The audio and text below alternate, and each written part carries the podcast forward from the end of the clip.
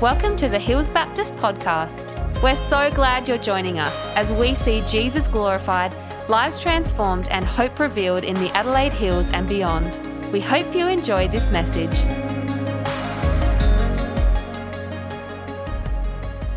Um, so, what I wanted to talk about tonight is something uh, that I've shared in other um, cir- circles and places, uh, and it's around the question can we trust the Bible?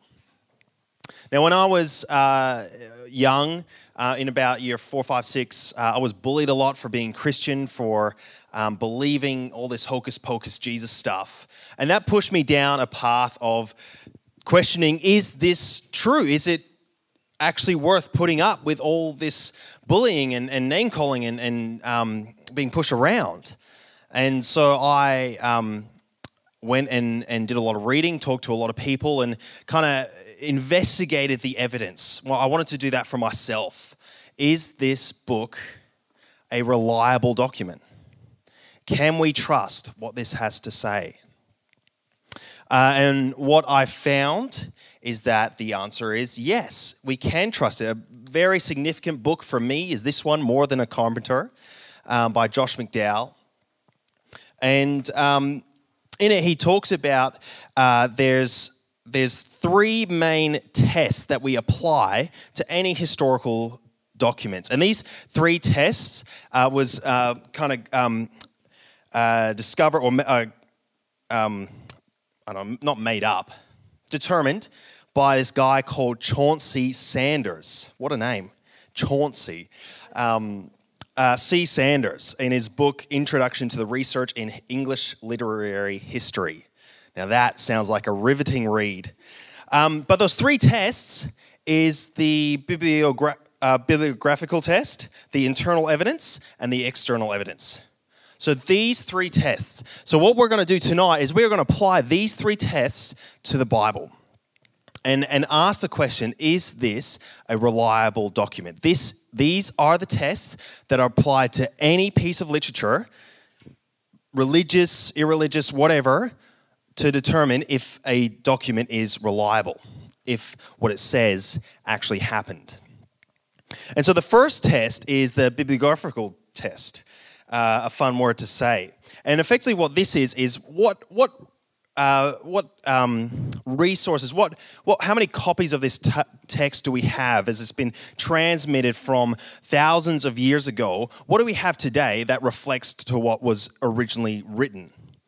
Another question uh, to ask is, do we, what we have today, does that actually reflect what was actually written, you know, 2,000 years ago, 3,000 years ago, 1,500 years ago?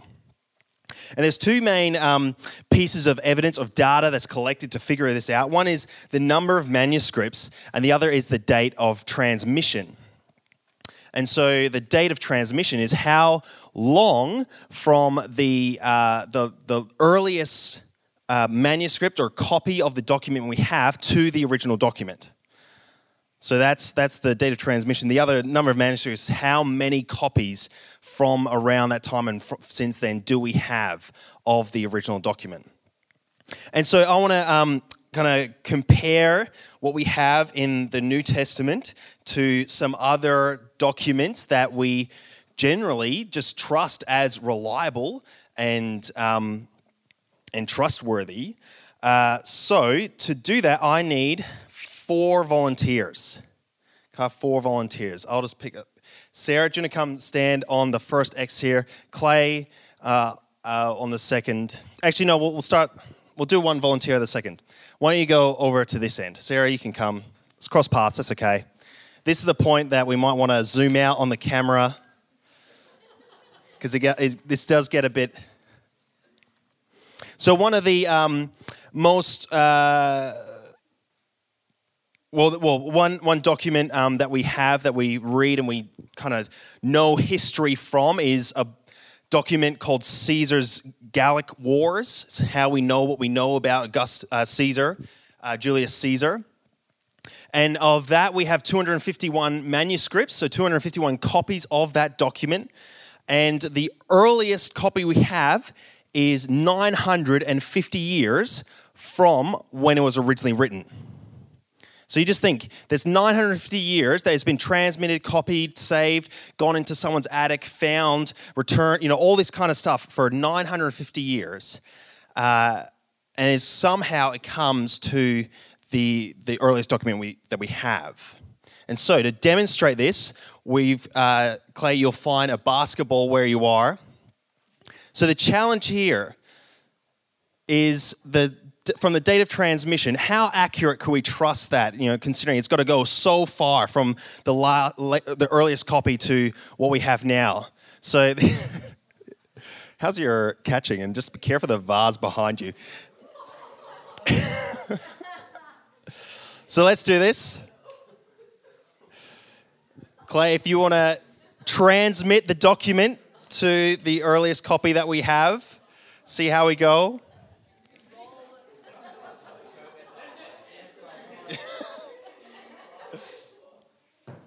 Oh. That was a good throw, good good catch, good attempt. But you can see that that's a long time. Like so, you know what we have is a lot of potential for changes or mishaps or miscopies or whatever, whatever it might be. The next um, reliable document is uh, Homer's Iliad, and this is uh, the, the, the the Odyssey that where we have um, uh, stories like Troy and kind of that kind of thing. And uh, there's 1,700 manuscripts. That's a fair amount of manuscripts. That's a lot of manuscripts compared to uh, what was it, 251 um, of Caesar. Uh, but from here, could I have another volunteer?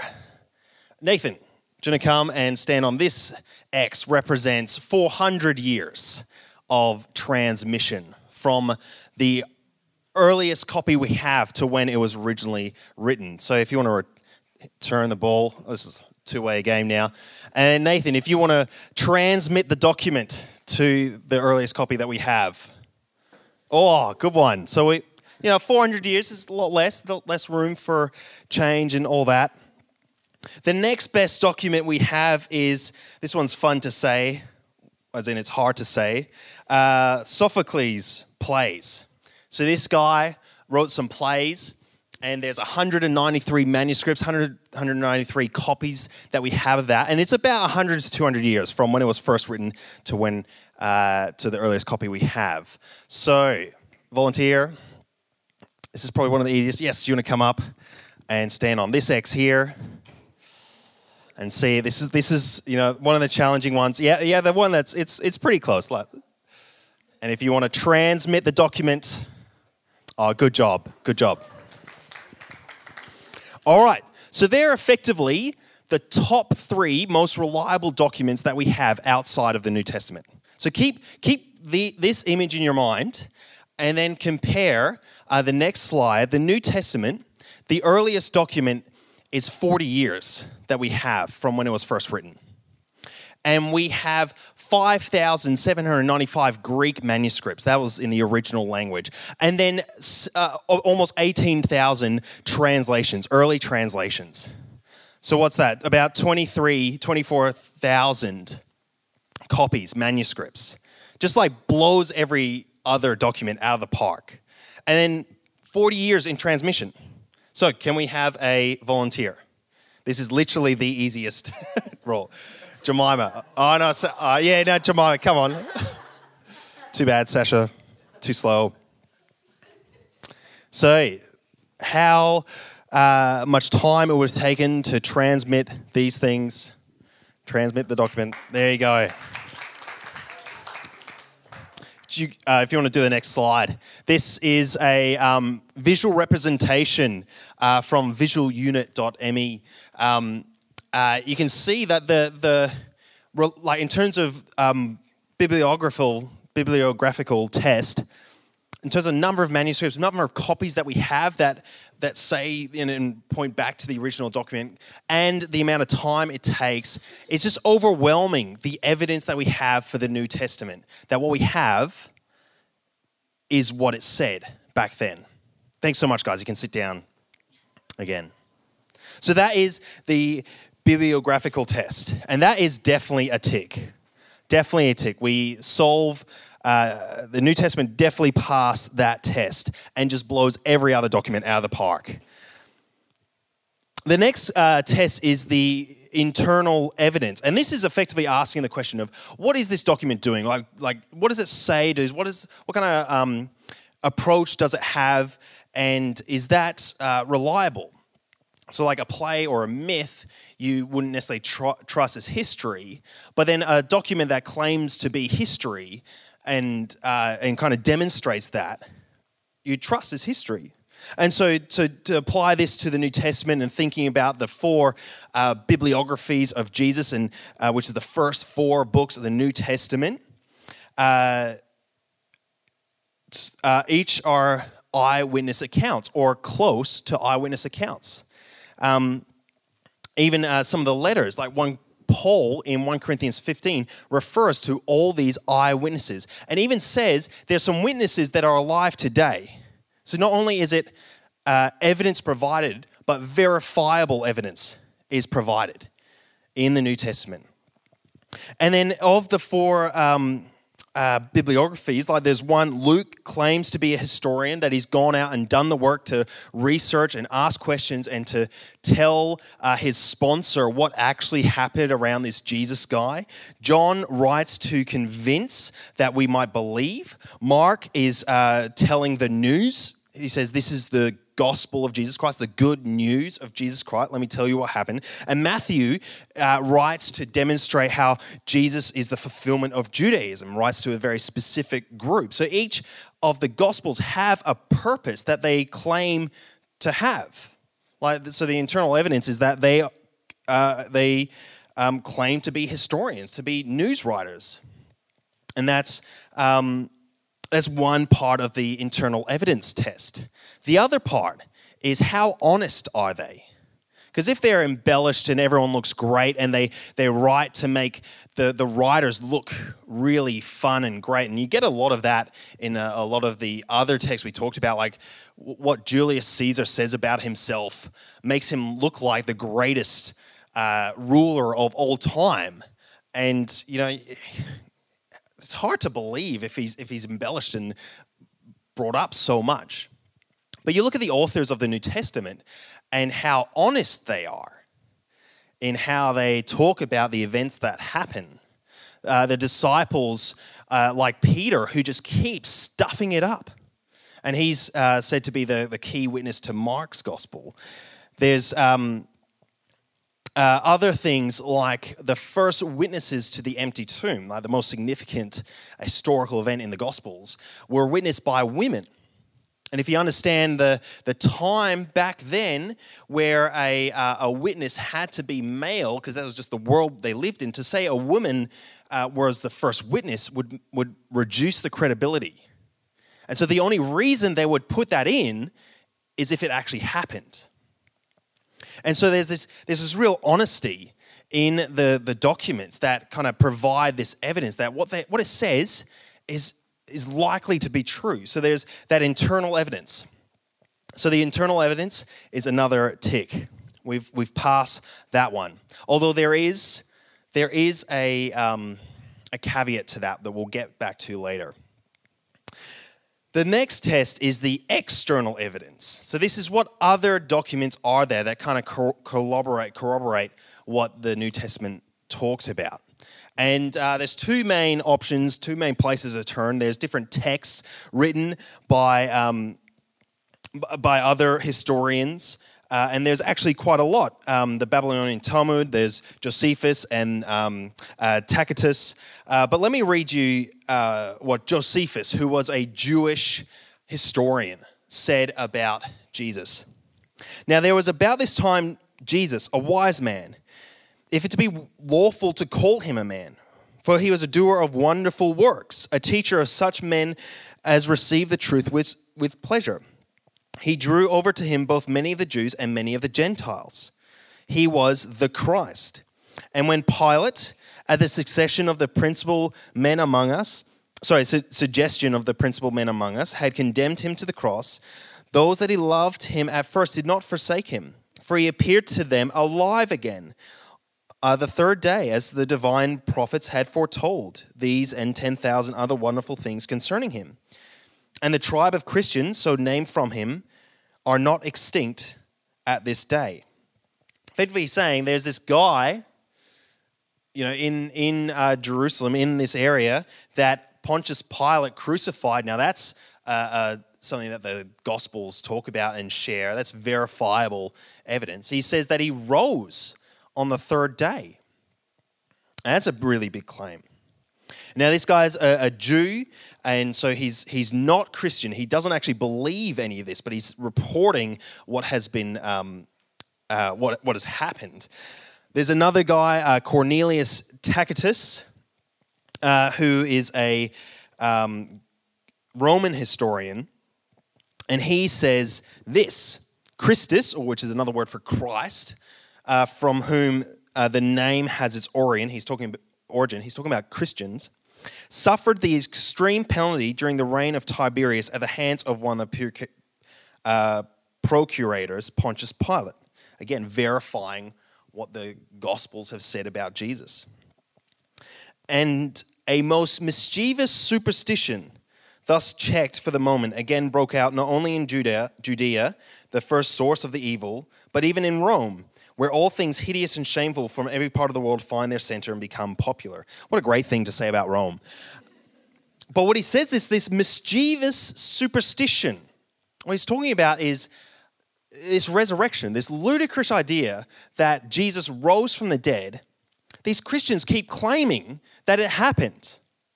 And they're dying. And in this text, he talks about how they're being martyred for believing this outrageous idea that this guy, Christ, rose from the dead.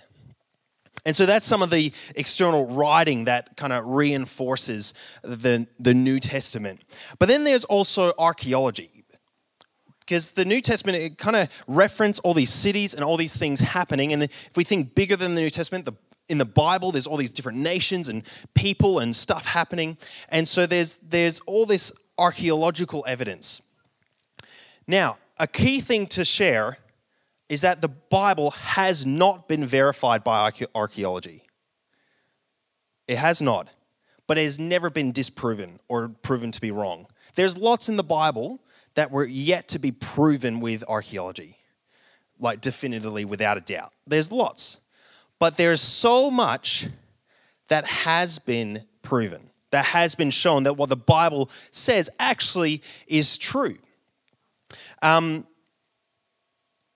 uh, yeah, let's do it this order. So my favorite example of this is something when I went, um, I was in London a few years ago. I went to the British Museum, and in there I came across this little. Um, uh, it looks like a rock, but it's so much more significant than that. Uh, the cylinder of Nab- um, uh, Nabonidus, the cylinder of Nabonidus. And uh, Nabonidus is, is, was the king of Babylon around the time when Daniel was proposed to have written. And there was this issue in the book of Daniel where uh, Daniel keeps mentioning this king Belshazzar. But throughout history, there's been no mention of the king Belshazzar. Because after Nebuchadnezzar, there was someone, someone, and then uh, Nabonidus, and then um, uh, and then King Cyrus came in and defeated them. But there's no mention of King Belshazzar except in Daniel. So then, for, for years and years, historians were saying Daniel got it wrong because he's referencing the wrong king. No one knows where this king's come from. Until 1950, they found this scroll from King Nabonidus. And, and this is what it says. Translated, I didn't translate it, someone else translated. Uh, As for me, Nabonidus, king of Babylon, save me from sinning against your great Godhead and grant me as, uh, as a present a life of long days. And as for Belshazzar, the eldest son, my offspring, instill reverence for your great Godhead in his heart, that he may not commit any cultic mistake, may be sated with a life of plentitude. So they found this scroll, this little cylinder, that verifies that, uh, that King Nabonidus had a son, Belshazzar.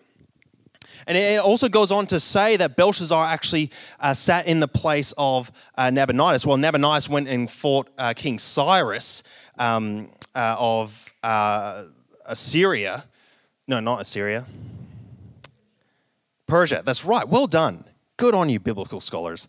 Um, yeah, so Nabonidus was fighting Cyrus, and while that was happening, King Belshazzar was ruling under King Nabonidus' name.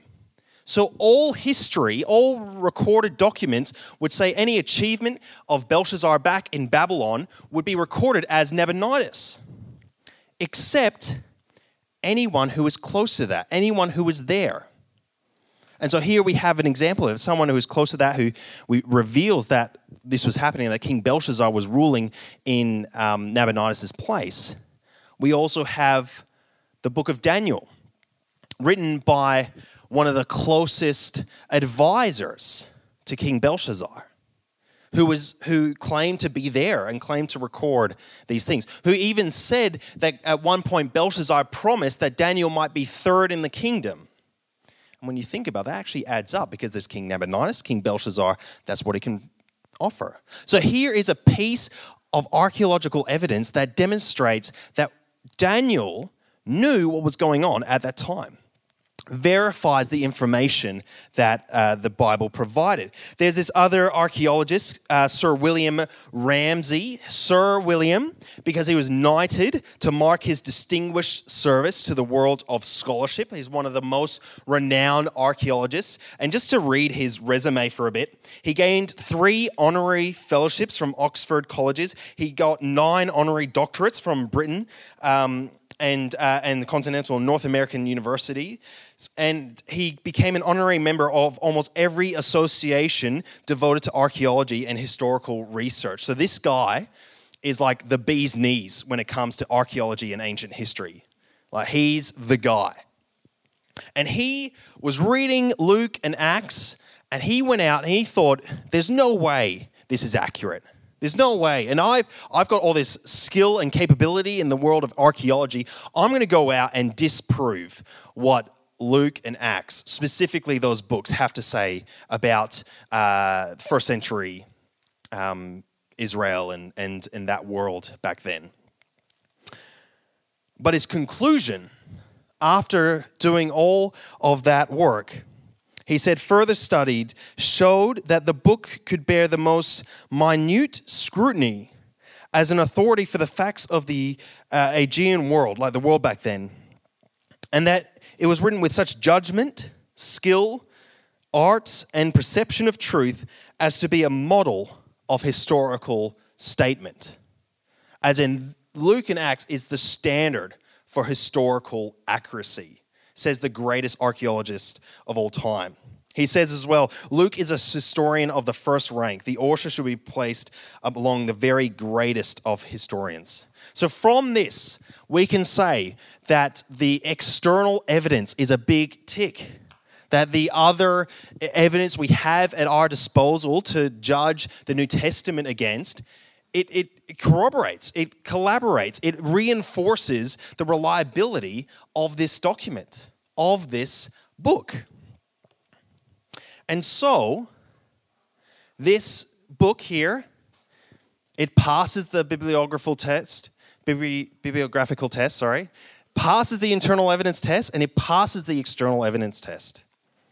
Why do we have such a hard time believing it as a society, as a world?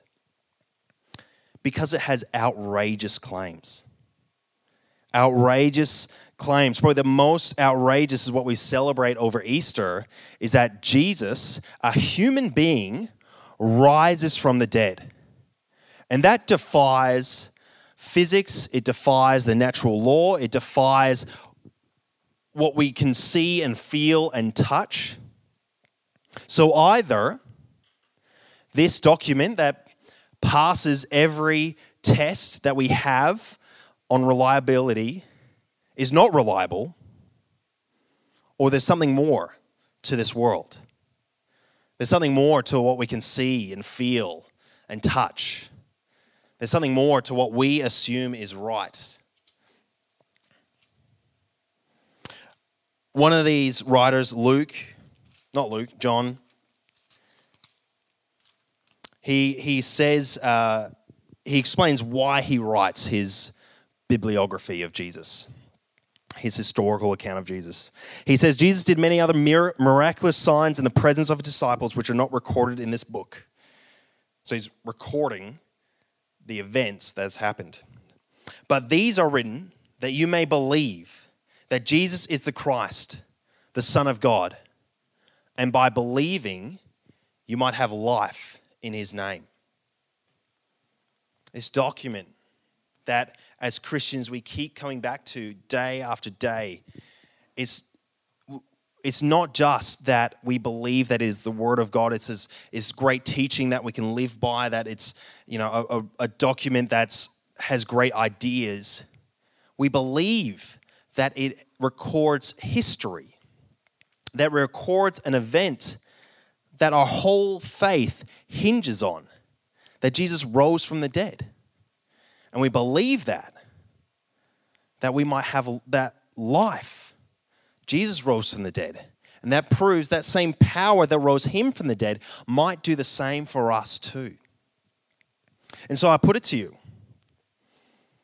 do you believe this document? Can you trust the Bible? There's some outrageous claims. There's some big ethical statements that it makes. Can we trust it?